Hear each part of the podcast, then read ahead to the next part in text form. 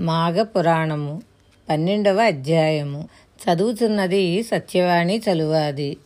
పుణ్యక్షేత్రములలో మాఘ స్నానము ఈ విధంగా అనేక పుణ్యపురుషుల వృత్తాంతములను మాఘమాస స్నాన ఫల మహిమను దిలీప మహారాజునకు వశిష్ఠుల వారు వివరించగా మహర్షి మీ కృప వలన అనేక వృత్తాంతములను తెలుసుకొని కృతార్థుడనైతిని. కానీ మరొక సంశయము నాకు కలదు.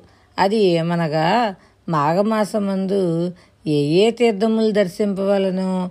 సెలవివ్వండి అని వినమ్రుడై కోరగా వశిష్ఠుల వారు మరలా ఇట్లనిరి.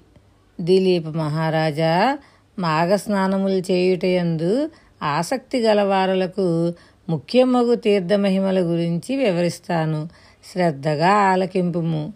మాఘమాసంలో నదీ స్నానం ముఖ్యమైనది. మాఘస్నానములు చేయకుండా తీర్థములు సేవించినా చాలును అని అనుకోవటం అవివేకం. ఎందుకంటే మాఘమాసంలో ఏ నదిలోని నీరైనను గంగ నీటితో సమానము. అందుచేత మాఘమాసంలో నదీ స్నానము సర్వపాపహరమైనది ఆవశ్యకమైనది కూడాను. అట్లనే ప్రయాగ అతి ముఖ్య క్షేత్రము. ఈ భరతఖండంలో అతి ప్రధానమైనది గంగానది సముద్రంలో కలిగి చోట మాఘస్నానం ఆచరించినట్లయితే ఏడు జన్మలలోని పాపములు సహితం హరించును. మాఘమాసంలో నదీ స్నానంతో పాటు విష్ణు దేవాలయములు మహేశ్వరాలయములు మొదలగు మూడు వందల అరవై పుణ్యక్షేత్రములు దర్శించిన ఎడల గొప్ప ఫలం కలుగుటయే కాక మరలా జన్మ అనేది కలుగదు. ఇక త్రయంబకము అని ఒక ముఖ్యమైన క్షేత్రం కలదు. అది పడమటి కనుమల దగ్గర ఉన్నది. అక్కడే పవిత్ర గోదావరి నది జన్మించినది. గౌతముడు తన గోహత్యా దోషమును పోగొట్టుకొనుటకు ఈశ్వరుని గురించి ఘోర తపస్సు చేసి గోదావరిని గోహత్య జరిగిన ప్రాంతమునకు ప్రవహింపజేసినాడు. అదీనుగాక మాఘమాసంలో గోదావరి నందు స్నానం చేసిన ఎడల సకల పాపములు తక్షణం హరించిపోవుటయే కాక ఇహమందు పరమందు సుఖపడుదురు. గౌతమి నదిలో మరికొన్ని ప్రసిద్ధములకు ఉపనదులు కూడా కలిసి తమ తమ స్నేహ సౌభ్రాతృత్యమును చాటుతున్నవి. అట్లాగే పరంతప అనే ఉపనది ప్రవహించే చోట కూడా శివుడు లింగాకారంగా వెలిసి ఉన్నాడు. దానికి ఆవలగా ప్రభావం అను క్షేత్రం కలదు.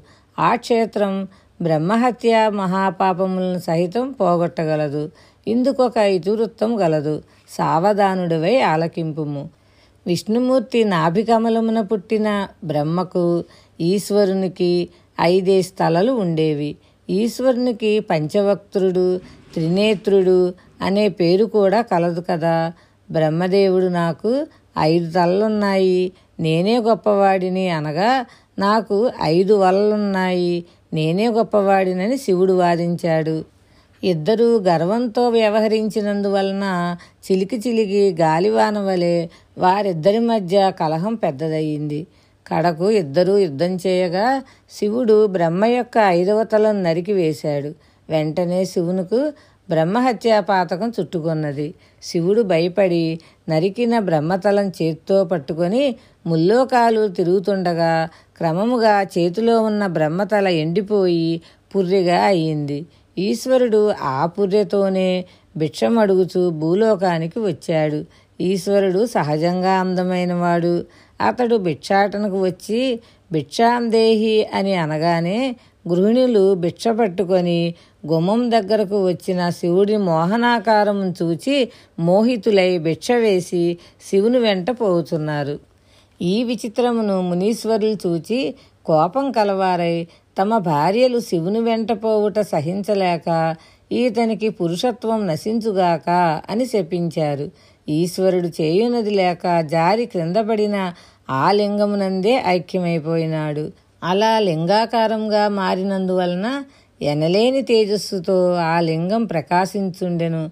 కోటి సూర్యుల తేజస్సు కలిగి ప్రళయం సంభవించునా అన్నట్లు భయంకరంగా ఉన్నది. అప్పుడు బ్రహ్మ విష్ణువు శివుని దగ్గరకు వచ్చి వానిని ఓదార్చి ముగ్గురూ కలిసి ప్రయాగక్షేత్రమునకు వచ్చారు. అక్కడ శివునికున్న బ్రహ్మహత్యాది పాపములు పోగొట్టారు. ఆ విధంగా భూలోకమునకు వచ్చిన శివుడు అప్పటి నుండి లింగాకారంగా మారినందువలన భక్తులు ఆలింగమునే పూజించుచు శివ సాన్నిధ్యమును పొందగలుగుతున్నారు. ఇది మాఘపురాణము పన్నెండవ అధ్యాయము సంపూర్ణము. పదమూడవ అధ్యాయము. శివుడు పార్వతికి మాఘమాస మహత్యమును వివరించుట. వశిష్ఠుల వారు మార్కండేయుని వృత్తాంతమును శివలింగాకార వృత్తాంతమును వివరించిన తరువాత ఇంకనూ వినవలనని కుతూహలుడై దిలీపుడు మరలా ఇట్లు ప్రశ్నించెను. శుభం భూయాత్. శ్రీకృష్ణ చరణార విందార్పణమస్తు భగవద్ అనుగ్రహంతో పదమూడవ అధ్యాయం రేపు తెలుసుకుందాము.